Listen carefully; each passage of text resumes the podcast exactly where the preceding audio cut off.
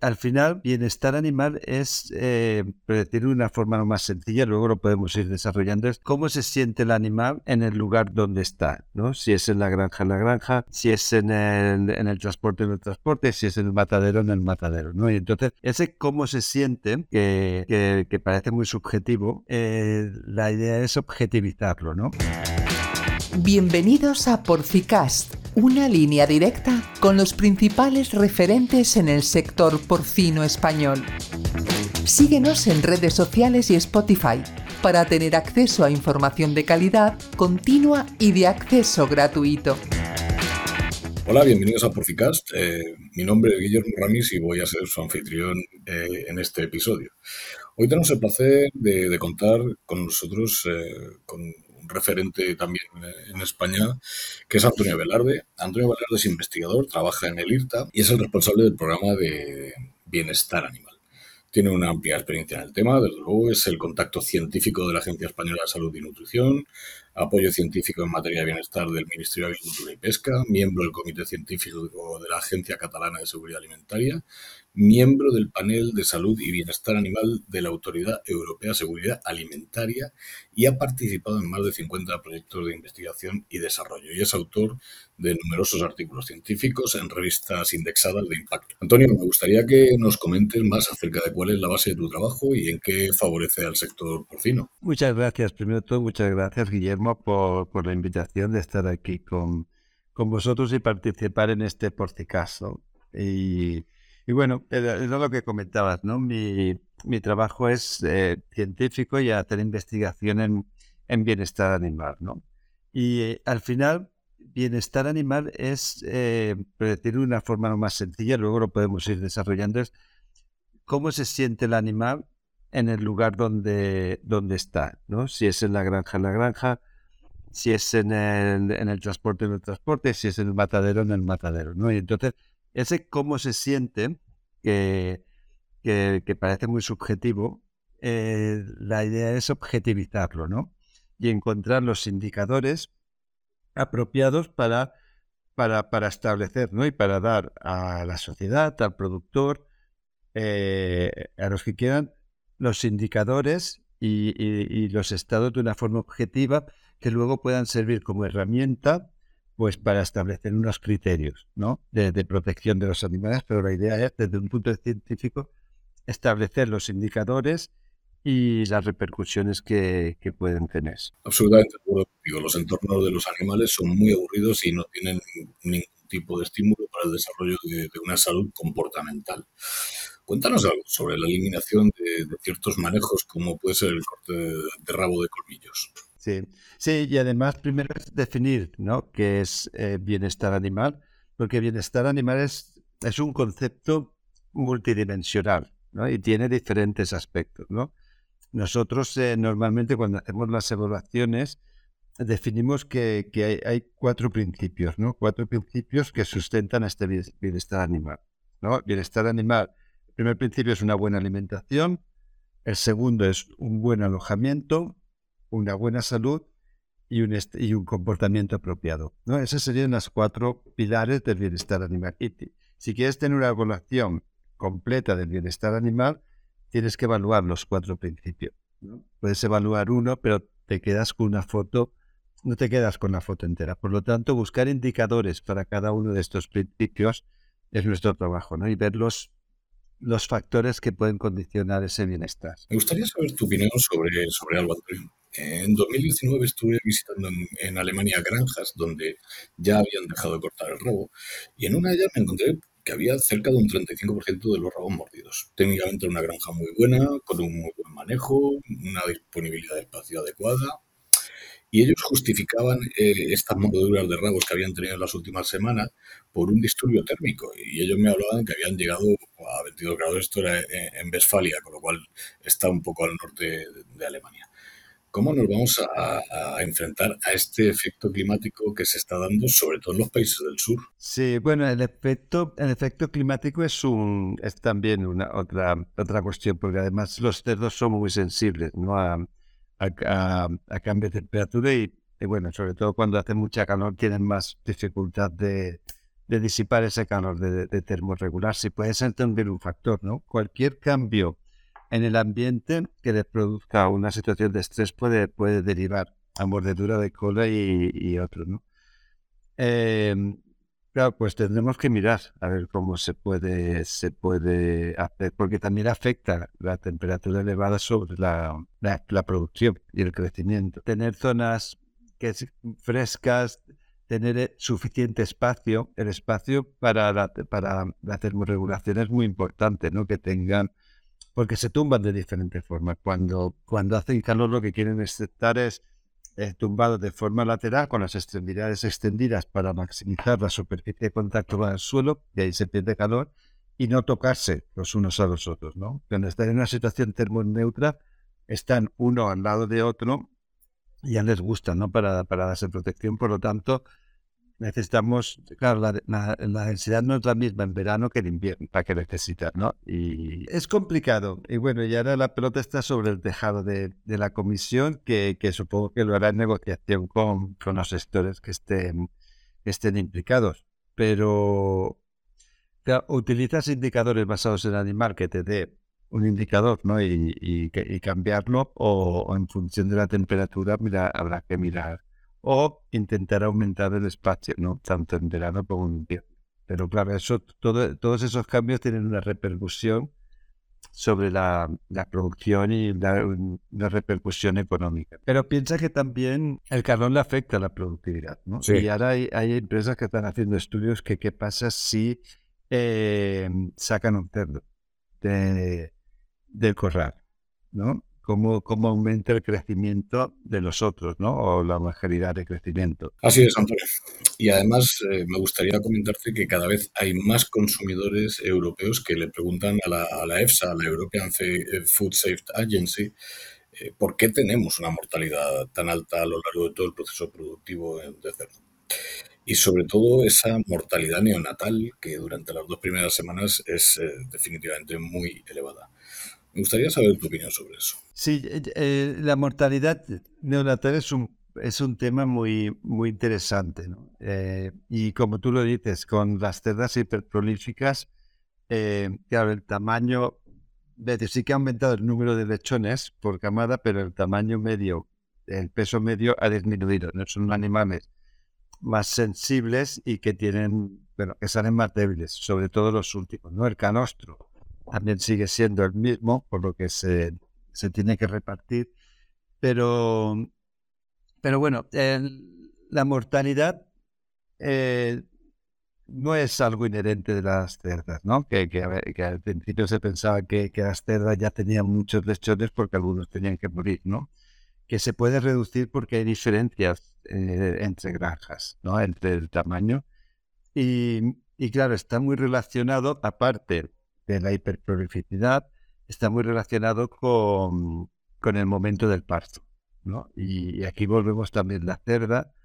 Eh, si nosotros nos remontamos a cómo, cómo, cómo parían, cómo paren en condiciones naturales, ¿no? que lo que hacen es, son animales sociales, se separan del grupo, buscan un lugar para hacer el nido y allí están solas y, y, se ponen a parir y durante los primeros días, la primera semana, eh, están apartadas y luego se vuelven a, la sociedad, ¿no? Con, con, los lechones. Claro, en, en, en, las y eso, a pesar de, la domesticación, siguen teniendo ese comportamiento, ¿no? Porque se ve cuando se sacan en condiciones extensivas, siguen teniendo la necesidad de alejarse del grupo y de, y de, y de parir, de hacer el nido y de parir. Claro, en, actualmente eh, están una al lado de la otra, no se sienten solas, no tienen material para hacer el nido y luego puede haber otros factores, ¿no? De, de falta de protección, del ambiente. Pues eso les genera un estrés en el momento del parto que tiene repercusiones sobre, sobre la liberación de oxitocina, ¿no? Que es la hormona estrella en el momento.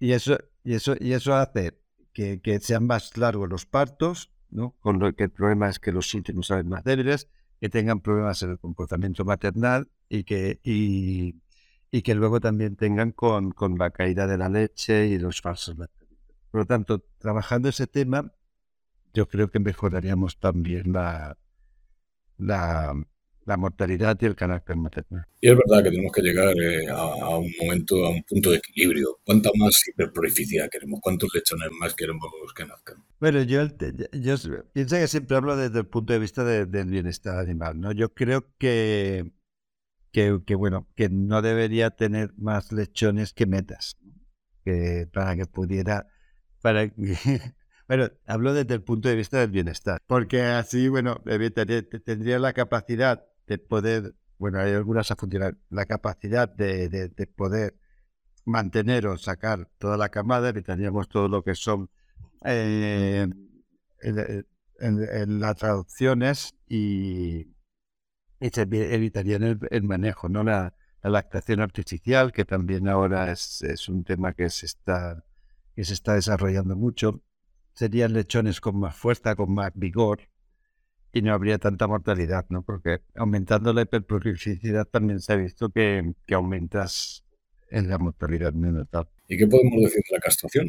Fíjate que aquí es un tema que, que, genera menos preocupación que en otros países de Europa, donde castran todo, ¿no? Aquí, bueno, pues ya veníamos de, bueno, venimos de una tradición que, que también se producen machos enteros, ¿no? Y, y yo creo que es una alternativa muy, muy buena, ¿no? Y partimos con ventaja de, otros países, ¿no? De, producir machos enteros, tener un buen sistema de, manejo, ¿no? Porque los machos enteros, donde puede haber problemas al final de, del engorde, ¿no? Cuando ya empieza con, con, la, con la pubertad, que empiecen a haber mayor actividad y empiecen a montarse y, y entonces ahí, pues bueno, si, si hay un buen manejo. Y, y luego yo creo que cada vez se está desarrollando más la, detección de, del olor sexual eh, en la carne, en, mataderos, ¿no? que siempre lo puede derivar pues a procesados y otra cosa y puede tener otra, vía. Yo creo que esa sería la alternativa. Claro, luego hay eh, el ibérico, ¿no? Que, que se hace con mayor a mayor peso, ¿no? que, que bueno, eso se puede mirar, pero también está la alternativa de, de la inmunocastración, que yo creo que, que, la castración inmunológica también puede ser una alternativa viable para, para, para, para machos, pero también se ha trabajado para, para hembras del ibérico, ¿no? Que allí estábamos en, en las hembras estábamos en una a legalidad, está prohibido castrarlas, pero, pero bueno, se hacía por, por el tema de, bueno, del olor o, de, del progestágeno porque tenían, estaban más, más activas y podían perder eh, peso, pero, pero también se puede hacer la inmunocastración y, es un, eh, sería una alternativa que funciona. Y ahora me gustaría que abordáramos un, tema que, que, ya has introducido, por eso me gustaría que profundizaras en él, eh, pero que sin duda nos va a afectar a los, a los países productores del sur, que son las densidades a las que vamos a tener que alojar a los animales. ¿Cómo influir esto en el bienestar, Antonio? Sí, sí, sí. Eh, yo creo que la, la, densidad es el espacio que necesita el, animal, no es solo para, para, tumbarse, que sí que pasa muchas horas al día tumbado, pero también necesitan espacio para, para moverse, para ir a comer, para ir a beber, para y para mantener la zona limpia de la zona sucia, ¿no? Entonces, eh, claro, el espacio es un, es un aspecto bastante, bastante importante que a lo mejor eh, habíamos pensado siempre de cuanto más cabe mejor y más cuando hay prolíficas que, que, que, tienes que meter los, los cerdos en cualquier sitio, pero, habría que dar una vuelta de hoja, de una vuelta de tuerca y mirar a ver cómo, cómo se podría dar más espacio para que eso, para que sobre todo en momentos de calor regularse para que tengan su espacio para, para explorar. ¿Por qué crees tú que la EFSA nunca ha llevado eso a cabo?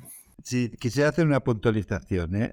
eh porque la EFSA no, no regula, porque la EFSA es la Agencia Europea de Seguridad Alimentaria, es el que da apoyo científico a la Comisión para que lo tenga en cuenta en el reglamento, ¿no? Ellos lo que, lo que hacen es, sobre todo, evaluación de riesgo y, y hacen recomendaciones científicas, pero que no tienen ningún valor. Entonces la constante depende de eso, de la temperatura que, que tenga. Y, yo creo que eso es más, es, es, más representativo del peso de los animales, porque lo otro va por categorías y había bastante, bastante diferencia. Eh, se propone otra vez, al final no, no, sabemos lo que, lo que dirá, lo que propondrá la comisión, porque ellos también buscan que sean bastante prácticas eh, los, los indicadores, la forma de evaluarlo, pero, pero yo estoy de acuerdo, es más objetiva si se utiliza la ecuación alométrica que no dando rangos. Y me gustaría saber qué perspectiva tienen del, bienestar en países eh, como Brasil, que potencialmente pues, va a ser uno de nuestros grandes competidores, no solo en, el mundo, sino también en la Unión Europea. Y que no creo que tengan en absoluto la misma preocupación por el tema que tenemos nosotros. Sí, eh, bueno, de la Unión Europea yo creo que, que el bienestar es, similar. Lo que hacen el reglamento, la legislación, es armonizar el bienestar para que las reglas de juego sean las mismas para todos los, Estados miembros a la hora de competir. Lo que te regula es el mercado para que todos jueguen con las mismas condiciones. Eh, en Brasil, en Brasil, yo creo que también va avanzando progresivamente. Fíjate que eh, la Unión Europea tiene un, convenio de bienestar con Chile, con Argentina, con Brasil, eh, que está basado en, en, la equiparación, ¿no? que al final los resultados tienen que ser los mismos y les dan apoyo, apoyo también para que ellos vayan implementando esta, esta legislación. Los sistemas productivos son muy diferentes, porque allí las granjas son más abiertas y tienen, ¿no? Pero, pero Piensa que, la Unión Europea es el referente en bienestar de los otros países y siguen sus pasos. ¿eh? Ellos empezaron, eh, ellos han estado trabajando en, la, en los parques en gestación actualmente, han estado eh, trabajando en condiciones de, bienestar, han estado trabajando también en, gallinas, en, el fin de las, de las jaulas no acondicionadas por lo tanto, al final, eh, la Unión Europea es un reflejo para los otros países del bienestar y es el camino que van a seguir. Muchas veces parece que, vayamos a ir a... Que, nos tiremos piedras sobre nuestro propio tejado porque al final dejamos de ser competitivos, pero lo que va haciendo es abrir el, camino hacia otros países. Oye, y otra cuestión, háblame de los biomarcadores aplicados al bienestar animal. ¿Qué me puedes decir de eso? Tienes que contextualizarlos, ¿no? ¿Qué, qué, marcadores buscar, ¿no? Sí, porque muchas veces pues, se podían utilizar eh, cortisol, por ejemplo, para, para mirar para mirar el, estrés, ¿no? O se podía mirar eh, las, proteínas de fase aguda, ¿no? Para mirar si, si, hay algún estrés. Pero tienes que, que saber el contexto. ¿no? Porque, porque el cortisol no solo aumenta en, situaciones negativas, sino que también puede aumentar en situaciones positivas, ¿no? Eh, cuando llega la alimentación, en el momento de la cópula. Y, por ejemplo, las proteínas de fase aguda que también se estaban eh, utilizando, eh, bueno, te, puede, te, estaban relacionadas con el estrés, pero siempre y cuando estuviera relacionado con un proceso inflamatorio. ¿no? Por lo tanto, se pueden utilizar nosotros en investigación, sí que lo utilizamos, pero para el día a día, eh, para, para evaluar el bienestar de forma rutinaria, pues todavía no, todavía no están desarrolladas, ¿no? Hay algunas que son más invasivas si son en sangre, pero si son, por ejemplo, en saliva, pueden ser más, eh, pueden ser menos agresivas. Lo que sí que se está trabajando es en, la automatización y digitalización de indicadores de bienestar animal, ¿no? que los puedas ingresar, porque ahora cada vez está, es más importante la automatización de, una granja, ¿no? tener sensores de, bueno, de vacas de, de, de, acelerómetros que te dicen, te, te, pueden indicar, ¿no? En la sala de ordeños, pues en porcino, por ejemplo, también se puede, se puede utilizar estos indicadores, ¿no? Indicadores, por ejemplo, en micrófonos que te pueden dar indicación de, algún problema de, bueno, de, alguna enfermedad respiratoria, o algunas cámaras. Yo creo que la sensórica y la recogida de datos diarios y la gestión de esos datos sí que te pueden ayudar a tener un diagnóstico rápido, a ver algún problema de bienestar, incluso monitorizar de forma diaria el bienestar. Por ejemplo, algo de lo que hay sobre, mm, hay todavía poquísima información es sobre los ritmos circadianos. Y ya se ha visto que es bastante crítico, por, ejemplo, para la eficiencia reproductiva. No, no, tienes razón, el ritmo circadiano es, que es el que marca el día a día de, de los animales, ¿no? Y, pero luego también hay mucha variabilidad entre, entre animales, ¿no? Aquí, por ejemplo, en, en el IRTA tenemos estaciones de alimentación donde puedes, donde puedes saber en cada momento los que comen y cuánto comen, ¿no? Y, cada, y al final cada animal, incluso cada genética, se marca su estrategia. Hay, hay animales que, que, tienen dos o tres comidas grandes y hay otros que van buscando, ¿no? Y, y comiendo cada, cada día. Pero yo creo que ese es un tema que, que es interesante, ¿no? Aplicar el, bueno, el comportamiento y toda la fisiología dentro del ritmo circadiano nos ayudan a entender un poco mejor. ¿Y cómo interaccionamos los humanos con el bienestar, Antonio? Eh, por favor, dinos tu opinión. Pues eh, es muy importante, eh, porque hay muchos estudios que, que, relacionan en la relación de las personas con, con los animales eh, y después ese, miedo que pueden generar con índices productivos, ¿no? De, crecimiento, índices reproductivos, y hay mucha bibliografía que, que por ejemplo, diferentes, eh, diferentes grupos ¿no? de, de, de, primerizas que daban diferentes tratamientos, algunos más, más amables con acaricias y otros menos, y luego tenían, tenían, tenían diferencias entre entre la entrada, la primera cubrición eh, fértil, incluso con machos. Por lo tanto, hay una relación importante. Claro, actualmente, eh, o, en condiciones más intensivas intensivas, normalmente la, interacción eh, es poca. Y cuando hay interacción siempre es consecuencia negativa. Y eso puede afectar. Entonces, ver a los, a los humanos como como un estrés puede condicionar también a, los animales. Por lo tanto, el manejo de, esos animales que sea de forma adecuada puede, puede mejorar el bienestar de ellos y también puede tener repercusiones positivas sobre el bienestar. ¿Y qué me dices de las jaulas libres? Sí, ese, ese es, yo creo que es eh, un tema que se está trabajando ahora, ¿no? Eh, y además eso viene de, de la iniciativa ciudadana, bueno, que fue adoptada por el Parlamento sobre el final de las jaulas, ¿no? Fue, y, bueno, ya el Parlamento lo, lo, aprobó y era la iniciativa es eliminar las jaulas de, de, cualquier sistema productivo. Y en el caso de, en el caso de, de los cerdos, bueno, se eliminó eh, las jaulas de gestación, lo que parecía que iba a ser la hecatombe y, luego, y luego resultó que, que bueno, que, sobrevivió, ¿no? Y, desde un punto de vista de, del bienestar y de aceptación, yo creo que fue un paso adelante. Y ahora, y ahora está la, quedan las de cubrición y las de, y las de maternidad, ¿no? Y será un paso que habrá que, habrá que, trabajar, ¿no? Eh, la idea es que al menos eh, tengan suficiente espacio para poderse dar la vuelta, ¿no? Y sí que es verdad que el riesgo de los lechones eh, aumenta. ¿no?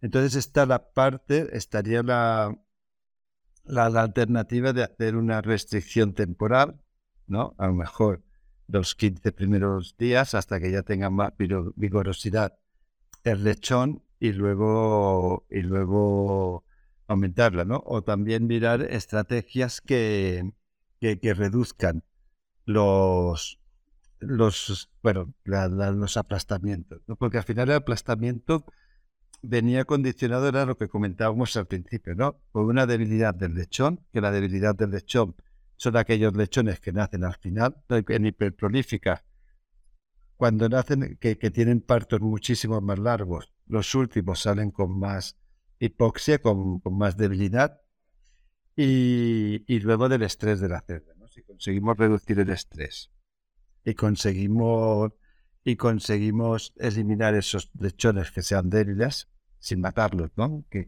no haya lechones débiles, pues también puede haber una mejora, ¿no? Aquí seguro que la genética y la selección genética eh, juega un papel muy importante porque la selección de ahora no, no son para estos sistemas productivos.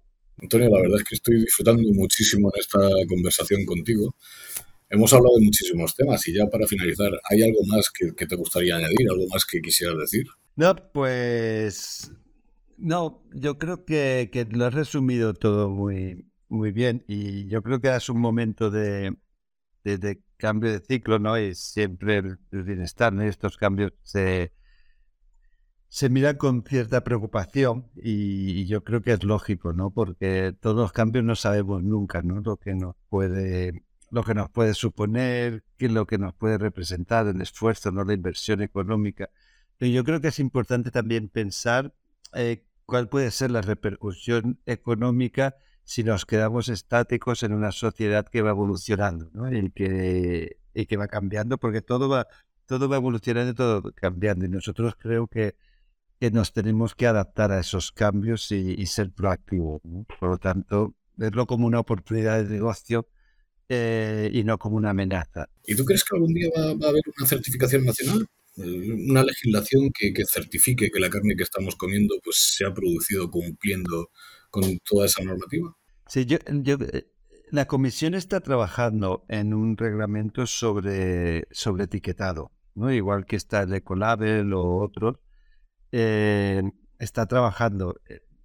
Yo no sé cómo, no, no tengo detalles de cómo es la, el, el, texto, pero yo creo que lo que hará será un reglamento marco donde indique las condiciones, no las características que a lo mejor las, certificadoras tienen, tienen que incluir para poderlo, para poderse contener. Pero sí que habrá una regulación de, de las certificaciones, los etiquetados en bienestar. Yo creo que eso sí que lo tiene bastante claro la Comisión. Pero tú crees que no va a ser una acción propia de la Comisión, ¿verdad? Que van a dejar que cada país regule su forma de calificar y de, certificar esa carne. ¿No es cierto? No lo sé, no, eh, lo sé.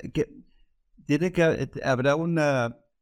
Yo creo que si se hace un reglamento es para que haya eh, para que haya un marco común de, actuación. Yo no sé si, porque ahora hay muchas certificaciones en Holanda, en el Reino Unido. Entonces, buscar los criterios mínimos que tienen que tener o los estándares para, para que se puedan certificar, pero eh, no, no sé cómo va. ¿eh? Sé que se hizo un estudio eh, sobre eso, ¿no? La comisión hizo un estudio sobre los diferentes eh, etiquetados en bienestar animal, pero, pero bueno, que tienen la idea de, regular, de, regularlos, sí. ¿Y cómo crees que va a reaccionar el consumidor español o el europeo a ese etiquetado? Eh, claro, aquí hay diferentes, diferentes eh, actores. No está el consumidor y está la sociedad. El consumidor yo creo que tenemos la, la, idea de que no mira ni se preocupa por las etiquetas, sino que va lo más barato, ¿no? Y esa es la,